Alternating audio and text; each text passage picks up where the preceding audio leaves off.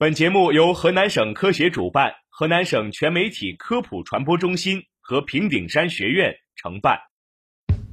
生活多姿多彩，科学无处不在，在生活中感受科学的魅力，用科学创造更好的生活。欢迎大家走进科学生活。Got on board westbound 747. 我是主持人韩礼。我是王婷。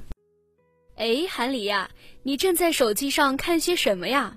我呀，一朋友觉得自己有口臭，问问我应该怎么治疗，这不正在给他查询相关资料呢。说到口臭呀，确实有点尴尬。有些人知道自己口臭，不敢开口说话；还有一些人口气甚大，而自己却又不知道。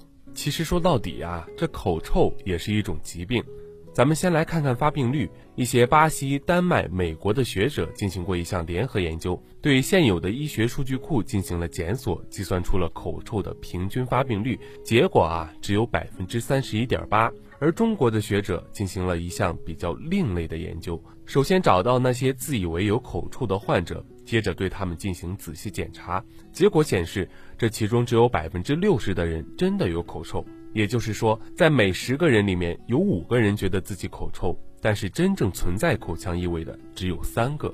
口臭啊，可以分为两类：假的和真的。假性口臭呢，也叫口臭恐惧症。患者呀，老是觉得自己口腔有异味，去医院检查却什么都查不出来。这种呢，属于精神性疾病。真性口臭又包括一过性的和持续存在的。前者呀，我们都很容易理解，相信大家都吃过大蒜吧。后者呢，才是我们今天要聊的。关于它呀，还有一种很常见的说法，那就是口臭是因为肠胃不好。哎，这种说法啊，乍一听有点道理，觉得肠胃不好可能会把消化道深处的食物、气味带到口腔里。实际上啊，并非如此。人类的消化系统分工非常明确，我们的嘴巴负责搅碎，食管充当通道，而胃呢则进行磨合，小肠则是消化和吸收的主要场所。因为胃主要负责磨合，通过蠕动、挤压将食物和消化液充分混合，所以啊，在胃和食管之间存在着肌肉，像阀门一样阻止胃内的食物、气味往上跑。要是没有它，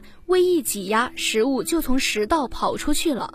其实绝大多数口臭啊，跟口腔内的细菌有关。口腔可谓是细菌的温床，它气温合适，酸碱度合适，到处都是细菌的食物。例如食物残渣脱落的口腔上皮，而食物残渣和口腔上皮细胞都包含有机物质，比如蛋白质。在细菌的作用下，蛋白质发生分解，会形成硫化氢等臭味物质。这些物质挥发出来，进入空气乃至别人的鼻子，便形成了口臭。其他原因呢，也还有一些，比如胃癌、肠梗阻、食管炎症等。没错，不过这些啊非常的少见，而且往往伴随着其他症状。那么我们在生活当中应该怎样去诊断口臭呢？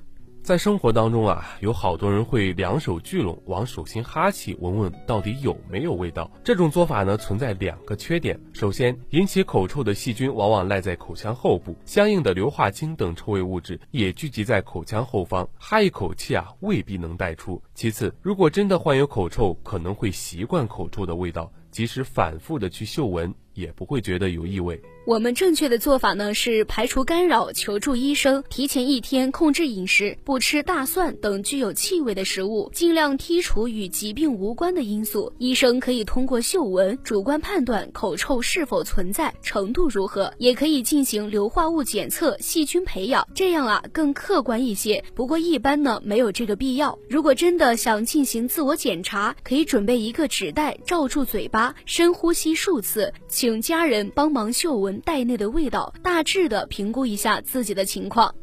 既然口臭是由细菌引起的，那么能消除细菌的治疗方案才是有效的治疗方案。这第一种啊，就是要积极的治疗原发疾病。细菌失控，除了产生出臭味以外，还会导致口腔炎症，所以牙周炎和口臭往往相伴而生。反过来说啊，治好了牙周炎，口臭通常也就好了。第二呀，还要注意口腔清洁，饭后漱口，正确刷牙，尤其呀不要忘记刷舌头，这样既能减少食物残渣，也能扫除细菌斑。第三种啊，就是对牙齿好一点，我们要定期进行洗牙。如果为难的话，起码要把烟戒掉，因为烟草燃烧的过程会产生高温和一氧化碳，损伤口腔细胞，降低它们抵御细菌的能力。总之呀，做好口腔保健才是预防口臭的关键。要是真想立刻好起来，也不是没有办法。研究显示呀，口香糖可以刺激唾液分泌，而唾液呢，则是口腔的天然清洁剂。此外，还可以试试含有二氧化氯和新盐的漱口水，它们可以与硫化物结合，减少其挥发性。虽然硫化物还是存在，但它不能跑到空气中，这样别人也就闻不到了。总之，口臭很常常见，也很容易治疗。没错，我们没有必要为了口臭这个事儿而焦虑。